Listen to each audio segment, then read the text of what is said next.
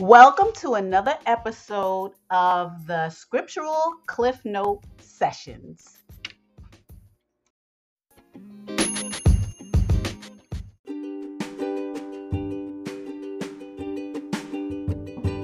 Hi, the Scriptural Cliff Note Sessions are available on the following platforms Anchor, Spotify, and Apple iTunes. Follow us by hitting the follow button and subscribe so that you can hear all this important information that pertains to life and the future. Thanks.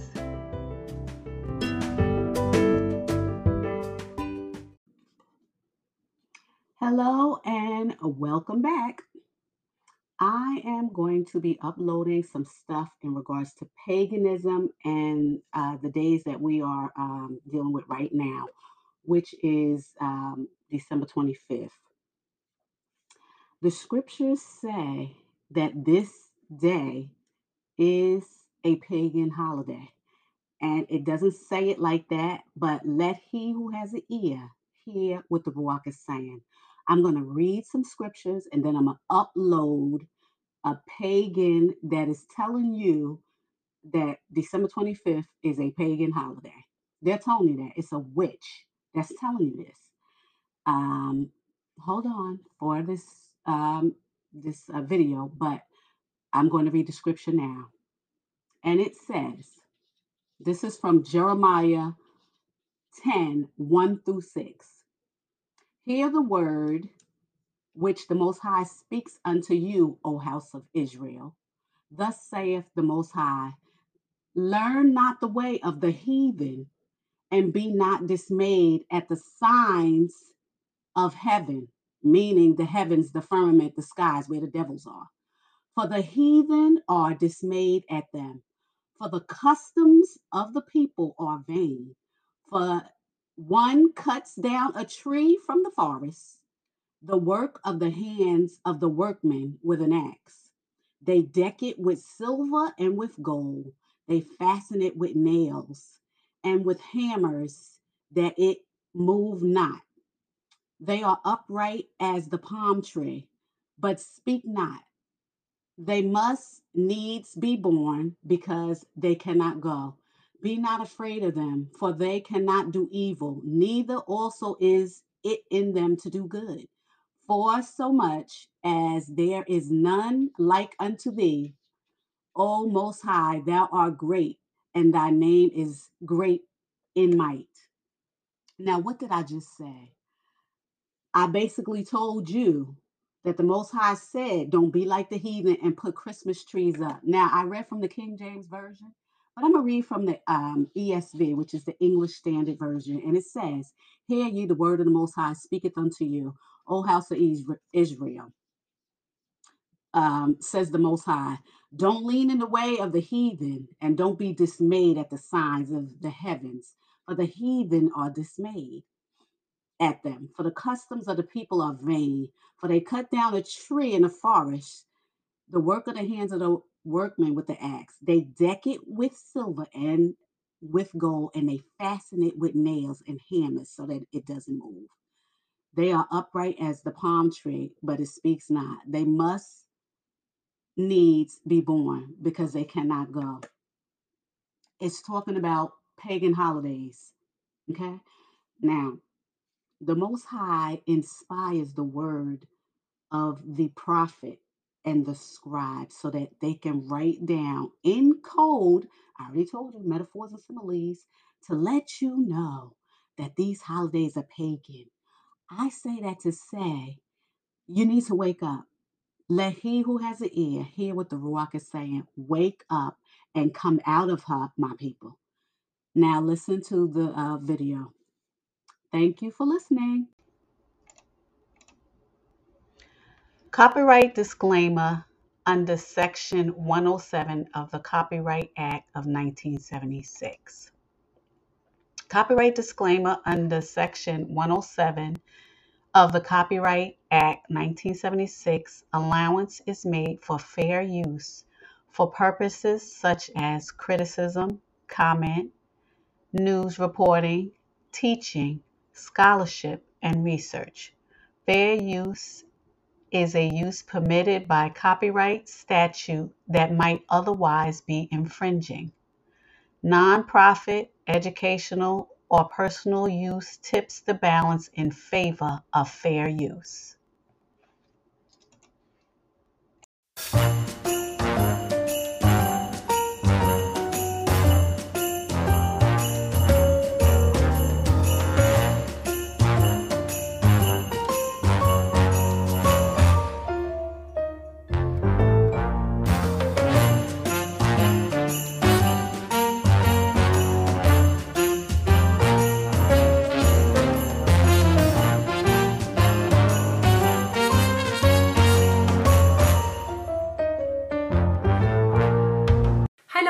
And welcome to another Witch vlog. Today I'm finally announcing my hashtag 21 days till Yule. So this time of the year has always been a very exciting one for me, filled with many traditions that are still very strong in southern Germany, especially the ones around Advent and the ones around the 12 days of Christmas. And overall it's just this magical time of candlelight, cinnamon, spiced apples and cold winter walks and I very, very, very much love December. Of course, this year will be very, very different for all of us because many of us will be spending Christmas alone or away from their family. And with that prospect looming, you might not be feeling in the mood to celebrate Yule or Christmas, Hanukkah, whatever you're celebrating. And you might just think like, what's the point in the entire preparation and to do? But actually, this time of the year also brings wonderful opportunities for self-development, self-care, new goals, new ambitions, and just introspective and reflection. So I decided I won't let anyone be the Grinch and I will try my best to spread some positivity and joy to all of you. So I will be posting a video or an Instagram post for 21 days until the winter solstice, until Yule, that hopefully will cheer you up and bring you some joy. The topics that I picked for you vary greatly. I do have some traditional Christmas and Yule bakery. I do have a couple of videos with stories about the pagan traditions and pagan customs and roots of Christmas. I do have vlogs where I just take you along through my personal preparations. I will tell you a little bit more about the Rauhnächte, which are the 12 days of Christmas in southern Germany, which are filled with so many cool witchy things, traditions and customs. I also have a couple of hacks for how to spend the holidays alone, ideas for witchy gifts or ideas for gifts on a budget, and I just hope that it will bring you joy, tranquility and a little bit of peace in this crazy time. If you're familiar with the advent calendar, it will be that in a virtual form, but it will be a Yule calendar. If you are a viewer, don't forget to subscribe and make sure to hit that bell notification button and enable all notifications for my channel, otherwise you won't get all the videos. And if you really don't want to miss any of the days, you can also follow me over on Instagram. My link to that is in the description and make sure you are completely immersed in a full experience. If you're a content creator, if you want to use that hashtag, please do. If you want to spread some joy, let me know. I will tag your videos under mine so other people can find them. That was my announcement for now. But now let's see what this first day will bring.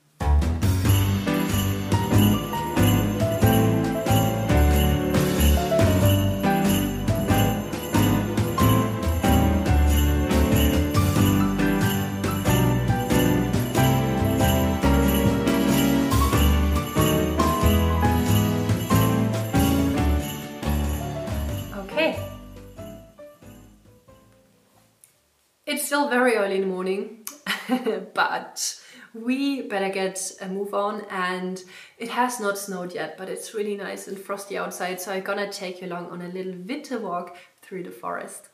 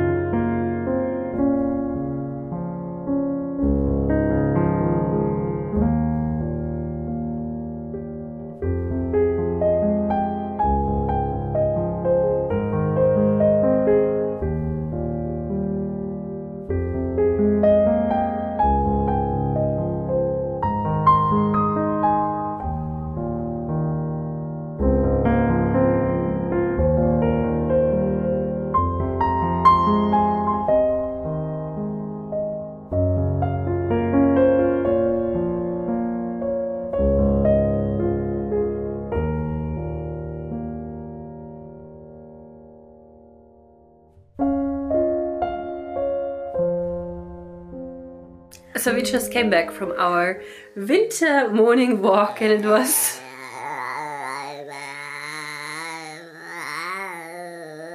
it was quite cold and the sky since days is looking like a grey heavy blanket that just won't go away and won't open up and it's obviously also pressing on the mood a little bit. It just sucks all the energy out of you when the weather for such a long time is so depressing. So I thought before we start our decoration madness, we are going to do a little bit of kitchen witchery and I will prepare a simmer pot. A simmer pot is basically a mixture of fragrant fruit and plants and herbs and spices that you then mix with a little bit of water and as the name suggests, you let it simmer. All the scent gets free and it just fills your house with like a lovely warming scent and obviously you can here work with a lot of magical ingredients too and put a certain intention into it.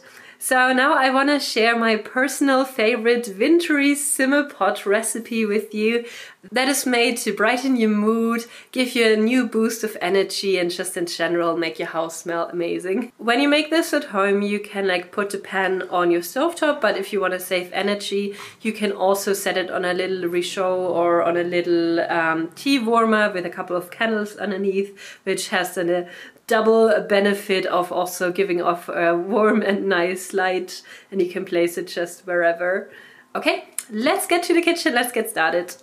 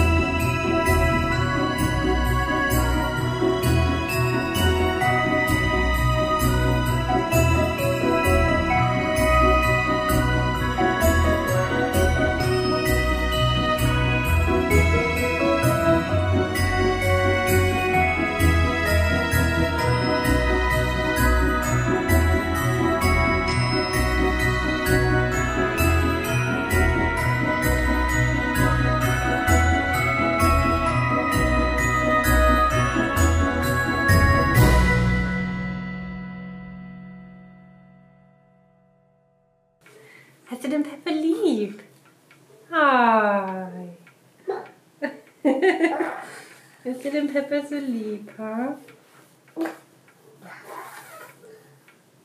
So vorsichtig, ha? Vorsichtig. Okay. Alright, sorry. Sorry, by the way, I have baby snot everywhere. We're both a little bit sick, so. But I also didn't have time to change, so. It is what it is. Now that made the house smell divine and we used our newfound energy that it gave us to bake a couple of Christmas cookies and I won't show you because that's material for another video.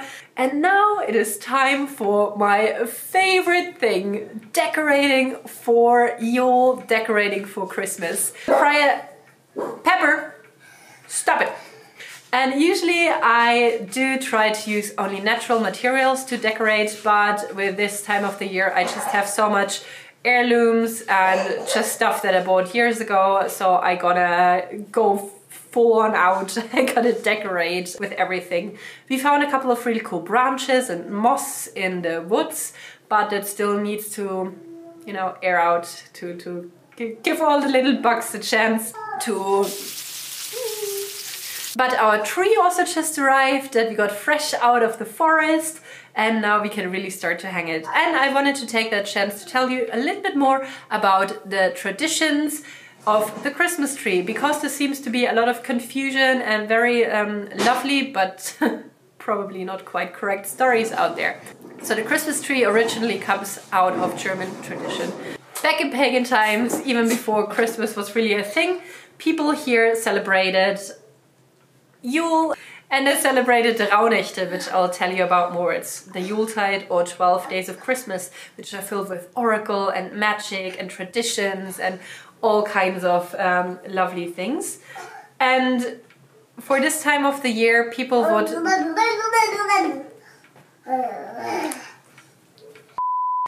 And for this time of the year, people would bring fir branches into their homes. And that in the 14th century actually developed in the first real tree. Like it's documented that a guy from Bremen brought the first Christmas tree into his house. And that tradition didn't really get popular until Queen Victoria I of uh, Great Britain married a German dude. And he made that a tradition there, and from there it spread. And now we have it all over the world.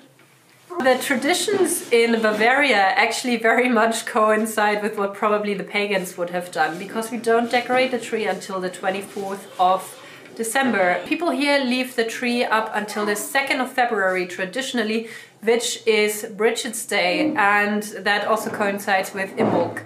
However, I really, really, really love the twinkle lights in this time of the year, so I always decorate early.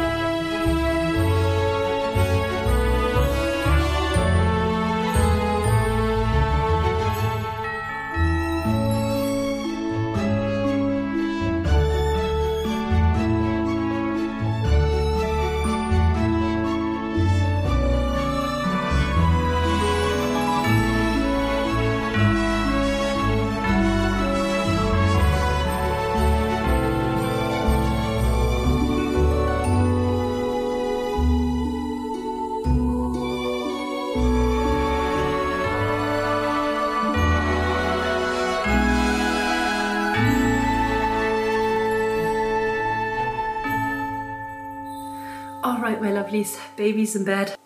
Cheers. And everything is decorated and looking festive, and I just love the entire atmosphere in the house now. And now I have a little moment to sit down and relax and do something just for myself. and I wanted to spend this evening doing a little spell project because some of you that I talk to on my Patreon and on Instagram know that my partner is currently in Spain since a couple of weeks and he will probably have to stay there due to the situation until February or March. so I'm solo parenting at the moment. And he, as well as his mom and my mom, all work in healthcare or like in fields related in contact with a lot of sick people. So obviously, with uh, cases rising in Spain and also in Germany, I am worried and it just gives me a little bit of anxiety to to know the risks so I wanted to do a healing spell today and I thought I would want something that is also themed with a season. So I decided to do an enchanted pomander ball. If you don't know what that is, uh, pomander was a device used in the late Middle Ages that was basically a little pendant on a chain or on a necklace and it was filled with fragrant herbs and scents and people would wear that thinking that the pleasant scent would repel any sickness. Obviously it didn't. That's not how it works. But that then developed into what we now in some countries have traditionally for the holidays like an orange that's studded with cloves if you ever saw that and it's very pleasant smelling and actually you can really easily make that into a spell and I'll show you in just a second how I did it. So I chose to tie it with a green ribbon because green for me symbolizes health and the orange is actually quite helpful because the scent is just very cheery. The magical properties that are connected to orange are also all around joy and love. And I just feel whenever then I look at that enchanted spell bowl or I smell it, it will calm my anxiety as well. And then I'll start it with the cloves, and cloves are actually said to offer protection and to bring healing. So I think in general it's a very very cool object to hang in your house and just have there and I will tie Uh, a knot for each of the people that I want to include in that spell. Then I tie the ribbon around it and just hope that it will bring protection and healing to all my loved ones and myself. Okay, let's get bitchin'.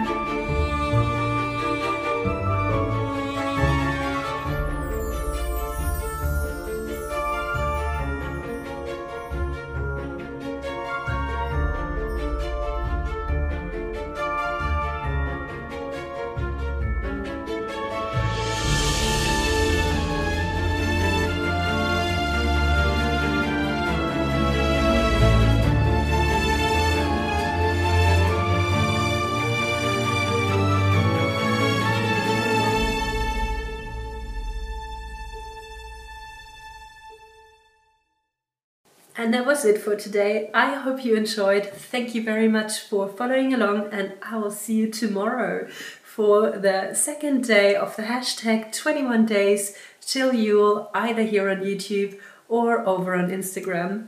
Good night.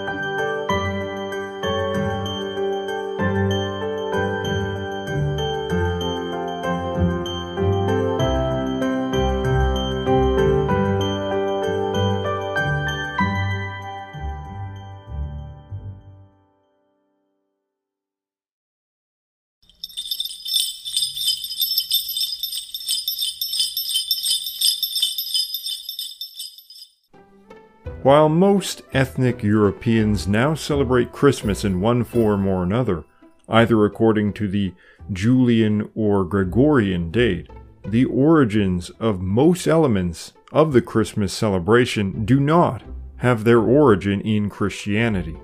Flying reindeer and elves are hardly Christian after all, but even the date may not be of Christian origin. While we should be aware that much related to modern Christmas was carefully crafted and marketed within the modern era in order to create a more secular and increasingly commercialized event, there most certainly were celebrations held around midwinter throughout Europe, long before the Christian religion existed, in a time when European peoples worshipped their own gods and held their own myths and histories and the celebrations that accompanied them. We are going to take a look at some of these traditions, from the frigid temperatures of Novgorod, Russia, to the western isles of Scotland. We will unwrap clues that may just gift us with greater insight into the customs of our ancient past and our Christmas before Christ.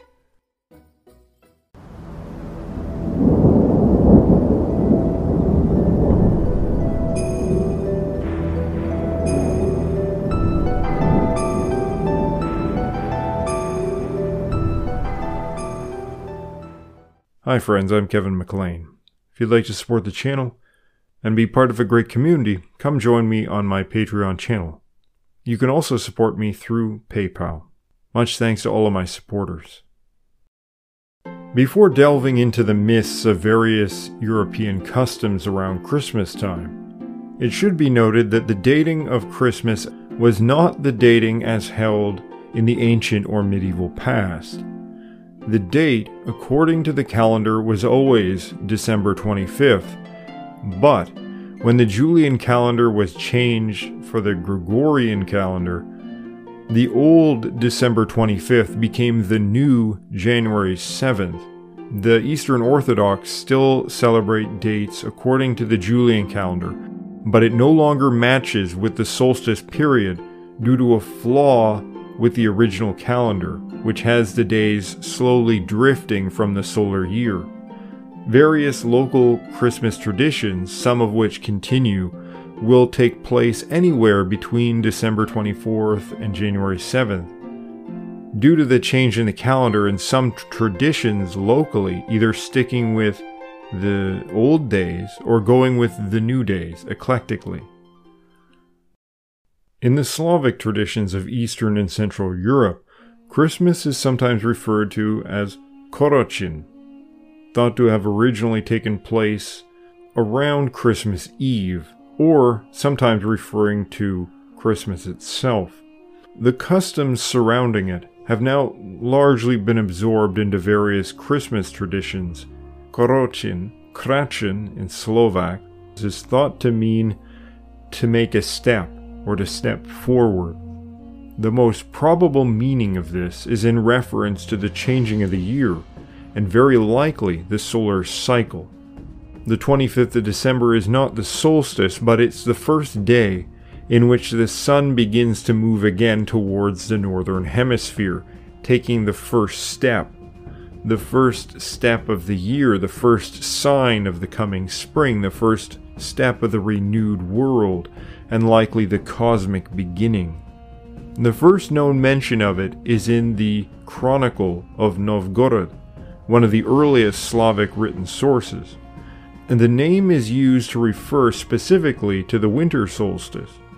The same text also mentions the founding of the Church of St. Nicholas in Novgorod in AD 1113, a Greek Christian saint who would go on to form the basis of the modern English Santa Claus. However, the Slavs also have their own seemingly non Christian figure, Ded Moroz, Father Frost, who secretly delivers presents beneath the New Year's tree. Korochun is also referred to as Kolyada. This word has a Latin origin, calens, referring to the new year, Part of the traditional custom involved dressing up in masks and costumes, going door to door, singing carols, with the original purpose to embody spirits of the dead ancestors, to drive away bad spirits and spread blessings. Sometimes people receive treats in return. Bonfires are lit, and in some cases, there is a specific ritual burning of an oak log, in Bulgarian called a budnik. A tree, ideally an oak, is felled on the morning of Christmas Eve and is burnt that night. The log is believed to hold powers of healing and prosperity, and the ashes are kept and spread on fields in the spring to increase crops. Akin to Halloween, the day is also associated with the dead. At least in some places in the past, the location of the Korochun bonfire was a graveyard. The spirits of the ancestors were venerated on the day, with the fire to honor and warm them, and a feast shared with them. Individual fires or candles were lit or placed by the grave sites of ancestors with the general belief that the dead were more easily contacted during this period. The same idea can even be found in the famous Charles Dickens' A Christmas Carol about one man's interaction with spirits on Christmas Eve. More common in recent times, however, are visits to grave sites, lighting of candles for the dead, and inviting the dead to share in the meal together at home. This meal had on Christmas Eve was often vegetarian with 12 dishes. This specific custom may be of Christian origin, though it's hard to say. Physical cleansing is also very important to undertake, as it's sought to purify and help bring luck and good health in the new year likely tied to earlier pagan purification rituals, which nearly always involve washing. The idea that ancient Europeans were extremely dirty is just wrong. While we know Roman and Greek bathing traditions, we also have an account of Slavic bathing traditions where the Christians say, I saw the land of the Slavs, and while I was among them, I noticed their wooden bathhouses they warm them to extreme heat, then undress, and after anointing themselves with an acid liquid, they take young branches and lash their bodies. They actually lash themselves so violently that they barely escape alive. Then they drench themselves with cold water and are thus revived, and they think nothing of doing this every day. In fact, many Slavic cultures today are still known for their hot bathing houses, with middle class homes often having one as a separate structure. It is also possible that the lashing with branches may have been part of a purification ritual, with certain types of branches having certain purifying properties. Such ritual cleansing was part of the original Slavic Korochun traditions. The Baltic people anciently linked to the Slavs, have similar customs with similar names. The Lithuanians call Christmas Eve Kūčios and Christmas Day Kalėdos, cognate with the Slavic Kolyada. On Kūčios, a vegetarian meal is had with 12 dishes, and traditionally, deceased relatives are given a special place at the table. Many times the table was not cleaned away, as it was believed that the dead came to eat once the household was asleep. Hay was also spread upon the table beneath a white tablecloth, from which lots are drawn by randomly pulling a piece out from underneath. In some cases, the meal is referred to as the Feast of Adam and Eve, and it's said to symbolize the fall of humanity.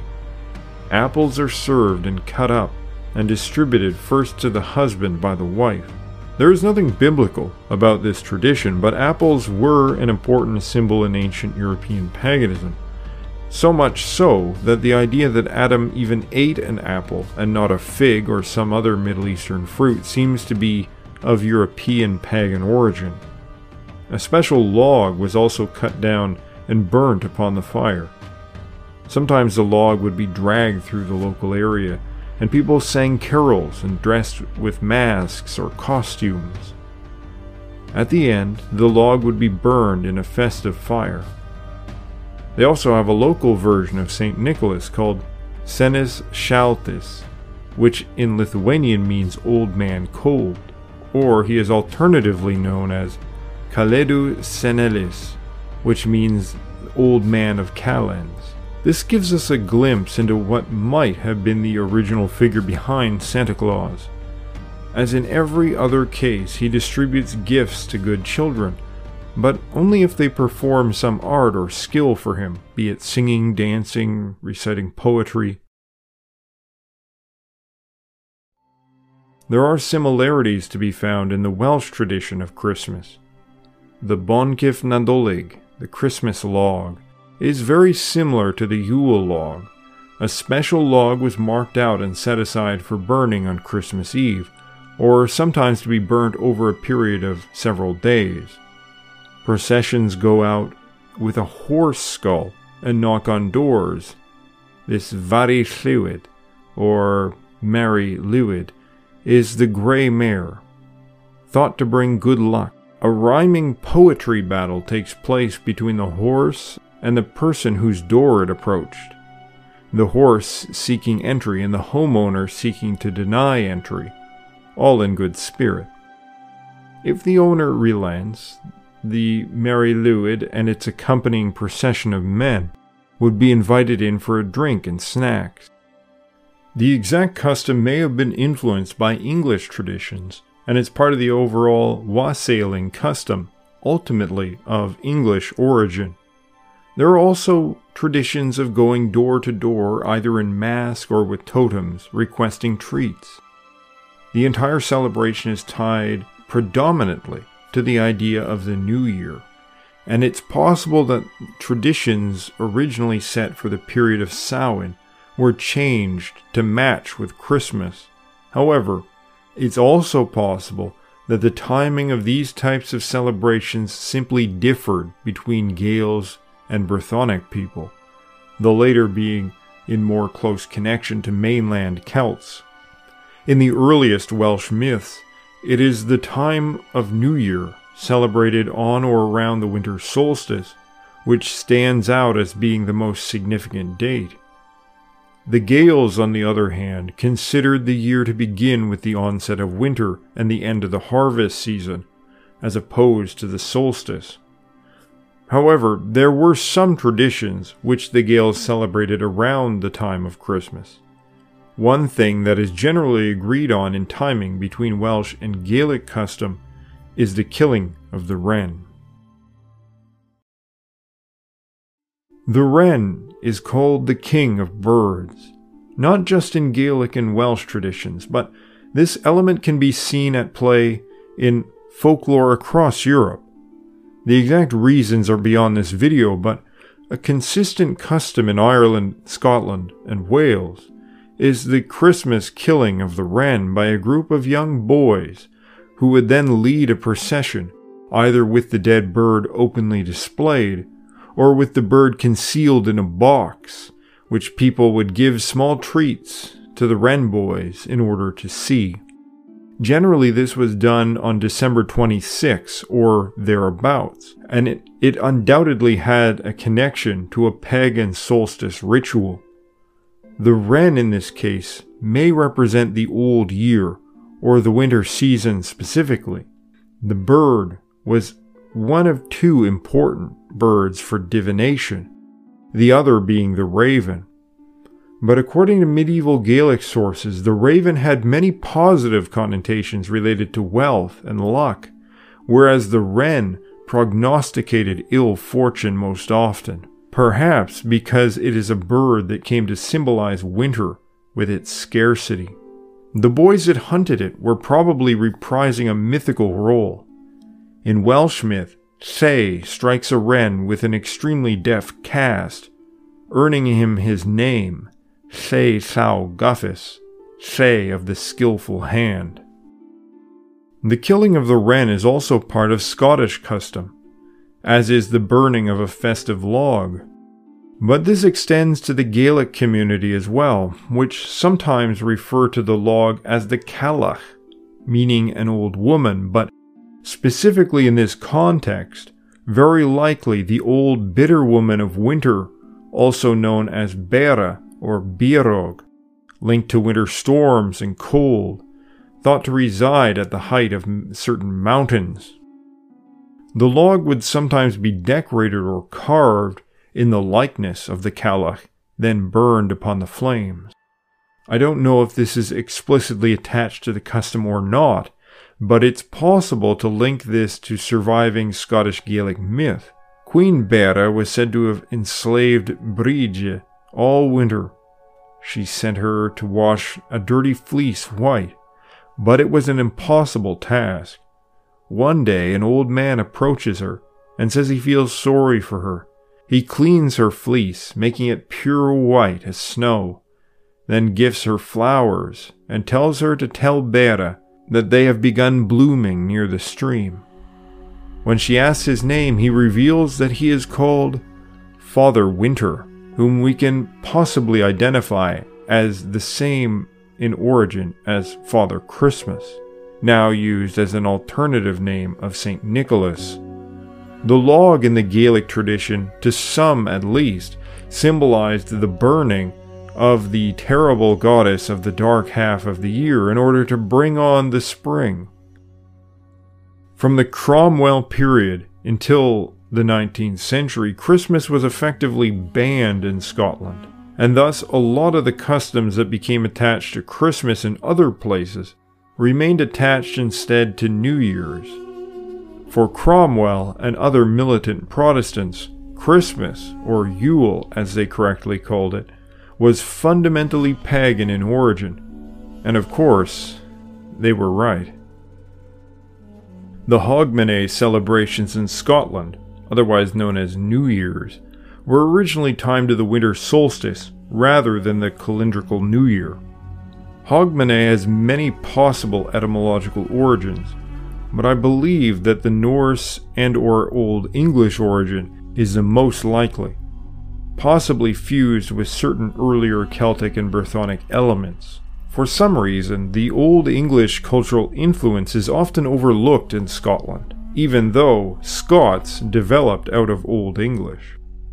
The name Hogmanay is thought to derive from an incantation that calls on elves to banish the trolls, with Hogmanay coming from an earlier Old English Hogmen or Icelandic Haugmen, meaning hillmen, a term to refer to elves or fairies of the mounds. A Scottish rhyme spoken on the day goes Hogmanay trollole, give us your white bread and none of your grey. Possibly, this is asking the elves to drive the trolls into the sea with ole meaning to the sea or a mutated version of away. And this is then linked to the coming prosperity of the land if the trolls are not there to blemish it. Another English phrase found in a collection of archaisms called Percy's Reliques, published in 1765, says, Singe heve and howe, rombelloe trolle onawe. This is a clear indication of recited invocations against trolls, and as Beowulf shows us, trolls were thought to reside beneath the waters. This ultimately connects to the idea of the Fomorians who were driven away, also on the Gaelic New Year. Banishing trolls may not be most people's idea of a Christmas party, but it may well be linked to something far more ancient than Christmas, something grounded in the very origin of Indo European mythology. Traditionally, Hogmanay had many of the same themes we have already seen. Mass children going door to door, rhyming and receiving small treats, M- many different local fire rituals, burning of the Yule log, and first footing traditions, which invokes the idea of obtaining good luck in the new year, and is very close in meaning to the Slavic name for the day, Korochun, meaning to take a step. And of course, the idea of making a lot of noise at the time of the new year, something still practiced today, likely originates from customs of banging, shouting, and ringing bells in order to drive off the old year and the bad spirits like trolls.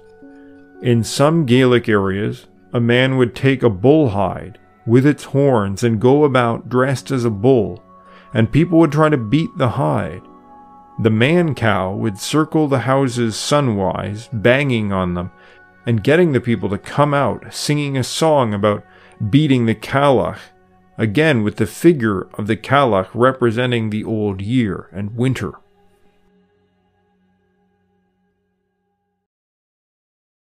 Wassailing and many like activities were once widespread throughout Britain and derive from Germanic roots. The word comes from either Old Norse or Old English, weshael, meaning to be in good health. It refers to a toast, a blessing, but it eventually becomes understood as the drink itself, or the cup for the drink, now referred to as the wassailing cup, or it's used to refer to caroling, as people would go door to door, wishing good health upon their neighbors, and sharing a drink together. In the early modern period, people would go out wassailing and be received at the doors of the wealthy, who were expected to give small gifts or food and drink in exchange for blessings, and perhaps to avoid mischief. The same dynamic is represented in the popular Christmas song, We Wish You a Merry Christmas, which depicts the tradition of wassailing, with the expectation of receiving figgy pudding in that specific case. It is the fact that we see an almost identical tradition across Europe that suggests it indeed was part of an original pre Christian winter tradition. The idea of giving blessings on the day also connects it to the notion of Scottish hogmanay, likely referring to a blessing that drives off evil spirits. There's no doubt that the English people did originally celebrate a pagan festival on December 25th. The medieval English historian St. Bede wrote in the 8th century They began the year with December 25th, the day we now celebrate as Christmas, and the very night to which we attach special sanctity.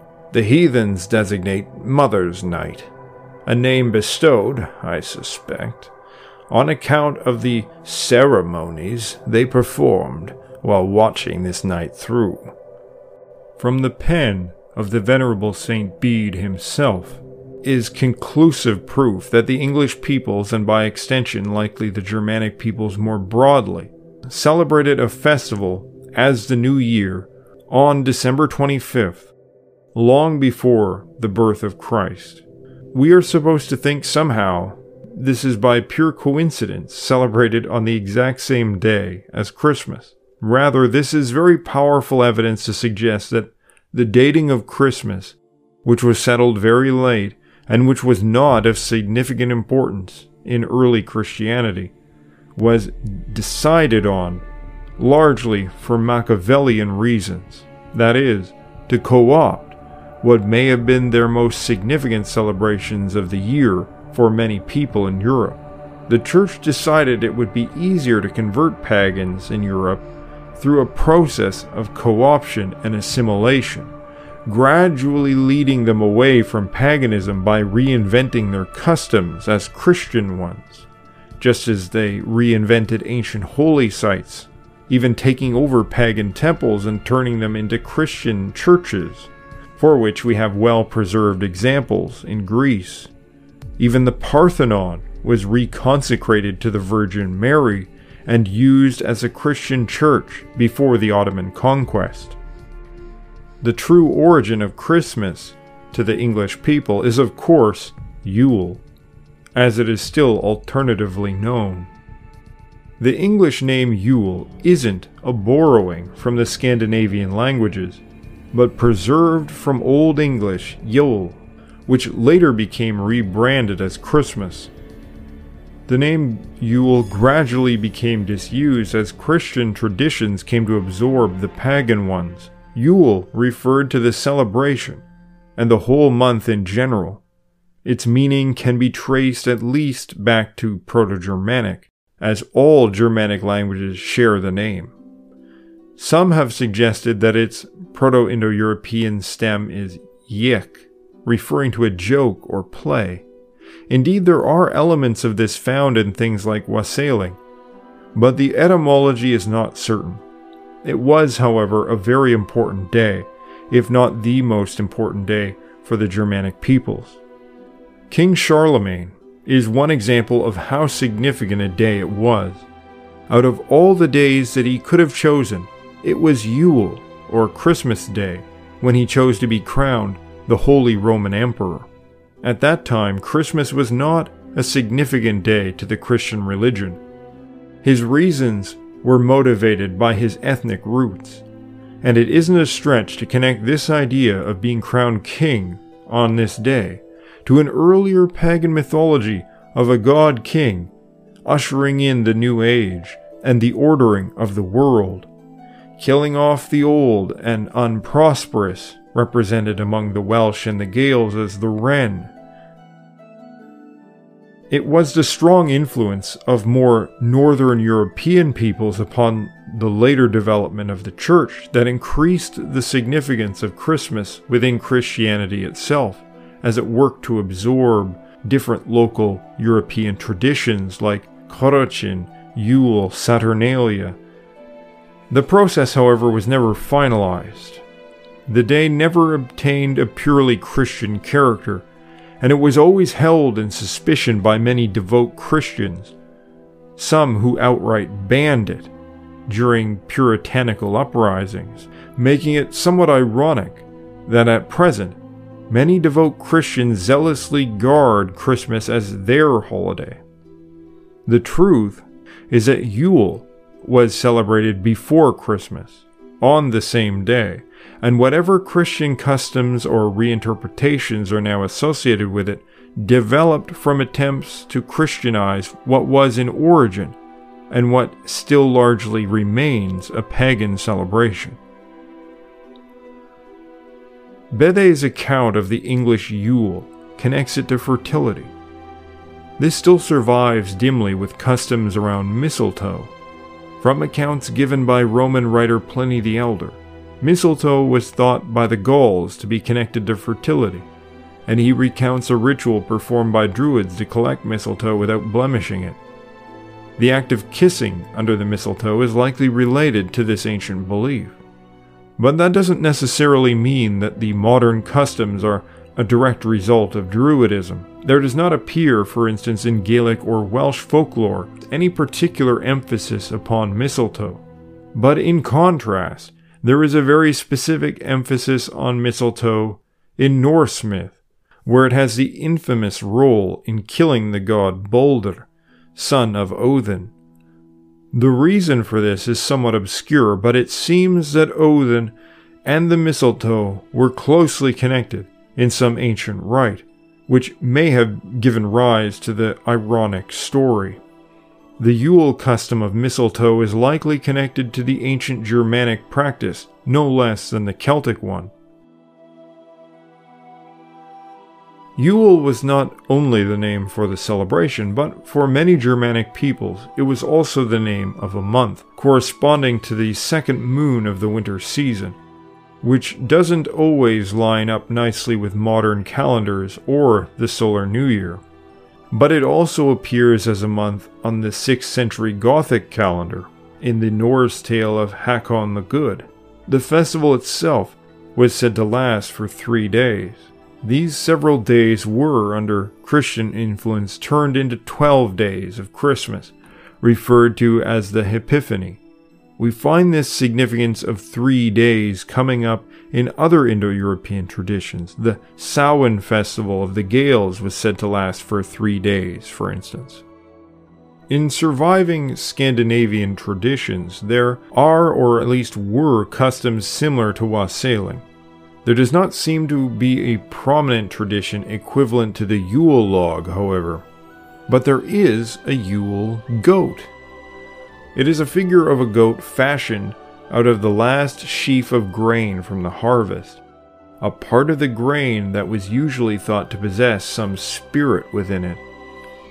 This link between the Yule festival and the last sheaf of grain from the harvest is also found in the Lithuanian traditions, and the goat is also a feature of some Slavic traditions, where an 11th century account says a man sized goat was led around by a figure depicting St. Nicholas. Some traditions have a man dressed up as a goat who insists on receiving presents. Some have tried to link this Yule goat to Thor, based on the idea that he owns goats that pulled his wagon, but there appears little evidence to actually connect these two. Of the deities mentioned in our medieval sources linked to Yule, Thor is not among them. There are spirits called Nisse or Tomte linked to the winter solstice in Swedish and Norwegian folklore. They are in origin akin to English hobgoblins. They are spirits of the home and property which can be helpful or damaging, even dangerous if offended. Their exact relation to Yule seems to be relatively recent and under the influence of figures like Santa Claus. But in the 19th century at least, they began to be represented as bearing gifts to people alongside the Yule goat. Food offerings were left for them, as is customary for all household spirits in many traditions. But this has a striking similarity to the custom of leaving milk and cookies out for Santa Claus, and it may be that this specific custom actually derives from the idea of appeasing a household spirit on Yule, and may confirm an original idea that at least part of the tradition of Santa Claus is based on that figure being a type of ghost or spirit. From Old Norse accounts, we know also that oaths were typically sworn at Yule, perhaps continued today in the practice of New Year's resolutions.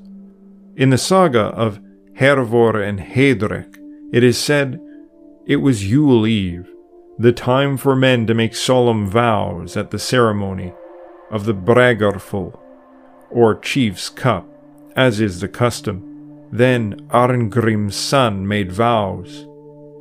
Hjorvard took this oath. He would have the daughter of Ingild, king of the Swedes, the girl who was famed through all the land for beauty and skill, or else he would have no other woman. Special oaths were taken upon a boar, referred to as Sonargoltar, which was ritually sacrificed as part of the Yule feast. This custom features as an impetus for several of the Old Norse sagas. In Helgakvida Hjorvarssonar, it is this oath to acquire the most beautiful woman as his wife which drives the plot. It describes the process. That evening of Yule Eve, the great vows were taken. The sacred boar was brought in the men laid their hands thereon and took their vows at the king's toast. The boar may connect the tradition to Freyr, who is one of the gods named in association with oaths elsewhere. It also is related to the wider Germanic custom of eating a boar or swine as part of the Christmas meal we are provided with an account of what one of these ancient festivals might have been like. It was ancient custom that when sacrifice was to be made, all farmers were to come to the heathen temple and bring along with them the food they needed while the feast lasted. At this feast, all were to take part of the drinking of ale. Also, all kinds of livestock were killed in connection with it, horses also and all the blood from them was called Hlaut, and Hlautboli, the vessel holding the blood, and Hlautteinar, the sacrificial twigs.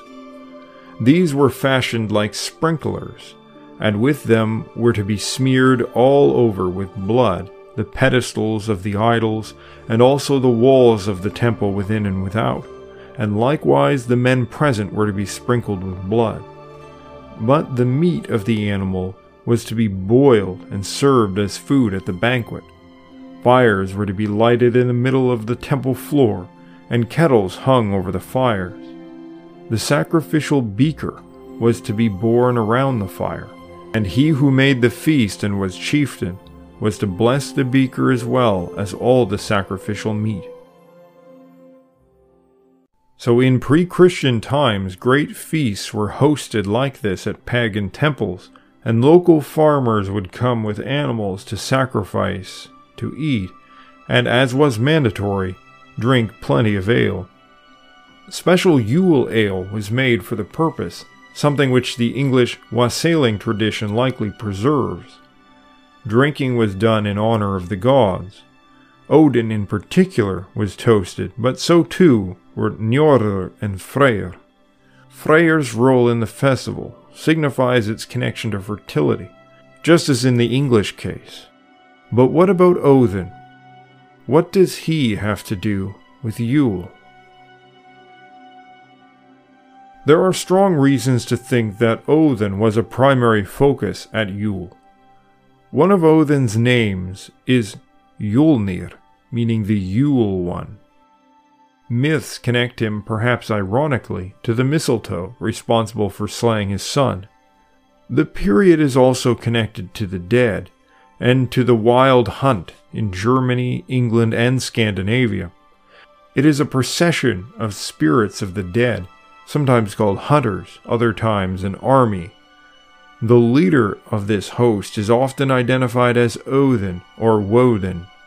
It was believed that if a person was set upon by this host laid flat on the ground, Odin would not strike them.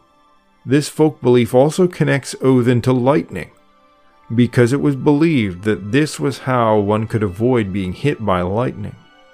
Yet Odin and his hunt was particularly active around the time of Yule, and numerous folklore accounts attest to this. A local tradition from Sweden said that one should carry a piece of steel and bread with them to church on Yule, in case they came across a rider with a broad brimmed hat. If they did, they should throw the piece of steel at him and the bread to his dogs. The reason for throwing steel was because he was thought as a spirit or ghost. Iron and steel has warding capabilities against such spirits. Yule is a time when the veil between the world of the living and the dead is thin, which is why those spirits of the wild hunt are more likely to be roaming about the skies. In Norse tales, the Draugr are especially active around that time, and and we have seen that the dead play an important role in various Christmas time folk traditions across Europe. Odin's host is comprised of spirits of those honored dead, just as his palace Valhall is their home until the great battle of Ragnarok. We see such themes in Welsh myth as well, where the hunt and the new year serve as a time when men come into contact with gods or spirits. Christmas Eve was referred to as Modra Night, named, he suspected, for the activities that they got up to. This connects it to fertility, specifically human fertility, something we may not at first associate with Odin. But Odin is closely linked to the spirit or soul, the source of life, for it was Odin who gave spirit to the first man and woman. He also lists love spells among the powers which he has to aid people. Odin's breath is the soul of man. It's probably a significant reason why he was equated with Mercury, who is the purveyor of souls, among other things. But the reason why Odin is linked to Yule specifically probably has to do with the mythical meaning of the celebration. It symbolizes renewal, the reenactment of the cosmic beginning and the confirmation of the continued natural order. The sun is a representation of this cycle, just as to move sunwise is to move in the auspicious direction, moving in accord with the cosmos. At the changeover of the year, the old is killed off and things begin anew Thus, why all is done to dispel the inauspicious, to get rid of the old year, and to increase luck and future fertility in the new year. It was Odin and his two brothers who slew the giant Ymir, drowning all the other giants save two beneath the oceans created from Ymir's blood. It was they who fashioned the cosmos from his body. It is therefore Odin who established the ordering of the cosmos, reflected and reaffirmed during the New Year's celebration, whether held according to the solstice or not. This idea is also reflected in the Indo European derived Iranian myths around the New Year, associated there with the spring equinox. The Iranian tradition is linked to Jamshid, a figure derived from the god Yama, cognate with Norse Ymir, and who plays also an important role in the founding of the world, according to Zoroastrian myth. In Welsh myth, when King Lludd is beset by three great plagues at New Year, it's his brother Llefelys who provides unerring knowledge, which allows the king to overcome them. It is also the Gaelic New Year, Samhain, when Lugh comes to lead the other gods, slays his grandfather Balor, and forces the Fomorians beneath the sea. The fastening of Ireland is declared, in which order is established and the future flourishing of the harvest is promised. This is accomplished through the intervention of a god, sometimes described as a scal, meaning a phantom, who leads the riders of the Sidhe, spirits linked to the winds and the dead, who are collected from the grave mounds in order to join his army. Simply put, the Gaelic myth of the Second Battle of Mag Tuired is ultimately referring to the same order establishing event as described in Norse myth, and shares numerous similarities. In the Gaelic case, we know without a doubt that this myth is closely tied to the celebration of the new year, and it's very likely its Germanic counterpart was as well. Another tale that reflects this dynamic, found in both Gaelic, Welsh, and English sources, is the Green Knight. On New Year's, Sir Gawain must cut the head off the Green Knight, but the following year he must receive the blow himself. As I point out in the video I did covering this topic in some detail, Sir Gawain is linked by genealogy to Lugh, possibly as his son. There is a nearly identical tale in Irish, where Cuchulainn, the son of Lugh, must strike the head from Curoi, and then receive the strike in turn. Many believe that this is a representation of the changing over of the year. The old year is killed off, replaced by the new, which then must be replaced the following year. The slaying of Lleu and his revenge upon Gronw may also reflect this seasonal dynamic, especially as in all three cases there is some connection to trees. We might also see a possible example of this myth in the depiction of Esus from Gaul striking down the tree with three cranes. The name Gronw or Gronwy means crane.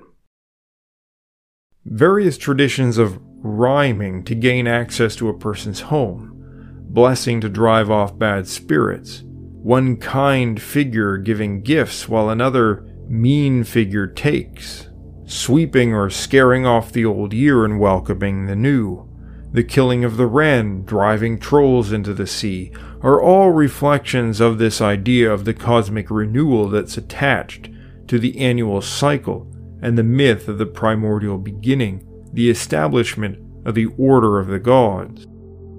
This, to my understanding, is the symbolic meaning behind the Indo European celebrations of the New Year, whatever the exact timing that different groups settled on. And it is the original meaning of the Christmas time celebration that exists in much of Europe.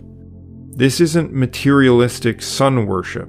In many cases, the New Year festival was not tied to the sun specifically, but the sun often serves as a symbol of the entire cosmic order. But the question I think that lingers most with people, and which we have no choice but to address, is who is Santa Claus? This figure has become the main symbol of Christmas in modern times, but it certainly was not always so. It also differs from country to country. In many Central and Eastern European countries, the figure of St. Nicholas actually comes around in early December weeks before Christmas. But there is certainly something that reeks of paganism about St. Nicholas, even in Orthodox Christian countries. The Netherlands is the origin for the English name Santa Claus. really just means St. Nicholas. So Santa Claus is really just an English pronunciation of a Dutch nickname for St. Nicholas. Now, of course, the Netherlands has become unjustly smeared for their Christmas traditions involving Zwarte Piet. In its origin, the tradition may have had nothing to do with slavery or even black people. To understand this, we only need to look at nearby countries and their traditions. In Czechia, Mikuláš goes about with a cohort, distributing small gifts such as candies to children. However, he travels in the company of a black faced demon who terrifies the children with threats that if they're not good, he will grab them up in his sack and drag them down to hell. This figure is the same known in Germany as Krampus, also represented by a black faced person wearing some costume. Now, these figures often are also dressed up as demons or monsters, and so it distracts people from the fact that they are wearing blackface, but they generally do also wear blackface. Such a figure also accompanies St. Nick through parts of the Balkans and elsewhere. Even as far as Iran, there is a figure of Amu Nowruz, Uncle New Year, who distributes small treats and tells children stories, but travels in the company of a black faced sidekick who is mean and demands gifts from children. It is very likely that these traditions go back to an original mythology where the black face person is intended to represent a dangerous ghost or demon, but one which has been put under the control of the figure that's representing the new year. The giving figure is the physical representation of the new year, which is going to be bountiful this is even represented in the Green Knight, where the knight is obviously an underworld figure with green skin. In the Gaelic example, the challenger is described as hurlish, hideous, he's a giant with skin like bark. It's possible that these local figures who personify winter and the new year represent the same dynamic. The gift giving is part of the ritual to ensure good fortune in the coming year.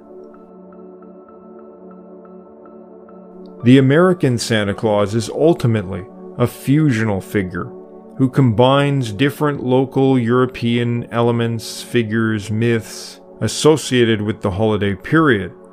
Some elements were simply manufactured, and others might have more ancient roots. For instance, Elves are spirits and were sometimes connected to the tradition of the wild hunt. Authentic traditions from most of Europe do not feature St. Nicholas pulled by reindeer, but sometimes he does ride horseback through the sky. Father Christmas, another figure who is fused into Santa Claus, is sometimes depicted riding a Yule goat. Santa Claus is not likely to have been derived directly from Odin, though it's possible that he has picked up some elements of the wild hunt or other local traditions. However, the idea of Father Christmas, perhaps originally Father Yule, is genuinely ancient, given the amount of overlap in themes and the number of different but similar features found in most of Europe. He is the personification of the spirit of the season and the festival itself and of the new year to come. This idea is even present and is in fact the foundation of the story of A Christmas Carol by Charles Dickens. He encounters the spirit of Christmas past, Christmas present, and Christmas yet to come. And they take him on a journey back in time and to see what's going on now and to see what will happen in the future. These ghosts of Christmas are a kind of triplified version of a more traditional idea of what this figure of Father Christmas really is. Now, not everything in A Christmas Carol is authentic Yule traditions, but the expression of this idea of the ghost of Christmas is much closer to the idea of what and how people in the past would have thought about this figure. And it even sort of correctly represents how the figure acts upon a person, because the ghost causes Ebenezer Scrooge to think and feel certain ways, which then changes his behavior and causes him to be the one to give, which is really what the idea of Santa Claus causes people to do even today. We have very many traditions across Europe linked directly to this figure, and generally they call him Father Christmas, Grandfather Frost, Old Man Cold, and we should accept that this is actually his identity. And of course, he is very real. We all have an idea about what he is like. He can influence how we think, what we do, how we act. Father Christmas is first attested in English in 1435, but almost certainly he existed before even this, likely going back to a pagan deity of the Yule season. In Russian folklore, Father Frost, the king of winter, gives gifts to the good, but punishes the wicked. All the pine and the fir trees are said to be his possessions. Father Christmas represents the custom and traditions of the time he governs over, but at the same time promotes the continuation of those things through his identity. Anyone who has told a child about him, or who has put on a costume and role played this, has engaged in his manifestation. So Christmas is really pagan. Santa Claus is real. And no, reindeer don't really fly, but spirit horses do. So let's continue to dig deep into our roots and manifest the spirit of Yule, the spirit of the new year, and the wonderful winter season that kids love and so many adults pretend to hate. Now, if you found this video interesting, please like, subscribe, and consider supporting me on Patreon or sending a donation through PayPal. Thank you all for listening, and as always, stand tall.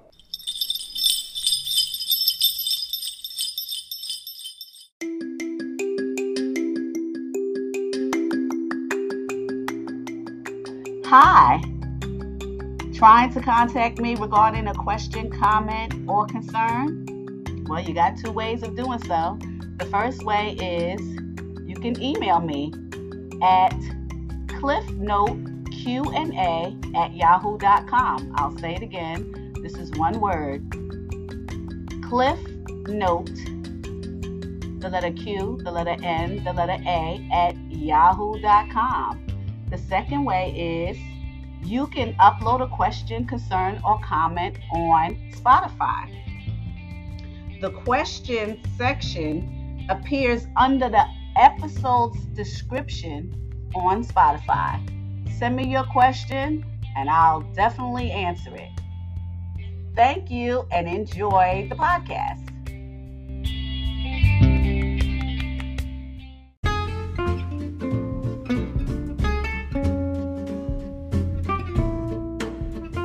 It's good to hear the word of truth of the Most High. But you know what's better? Hitting that follow button and hitting the small bell next to it to be notified of new content. You can also save a life by sharing this valuable content. Go ahead, save a life today.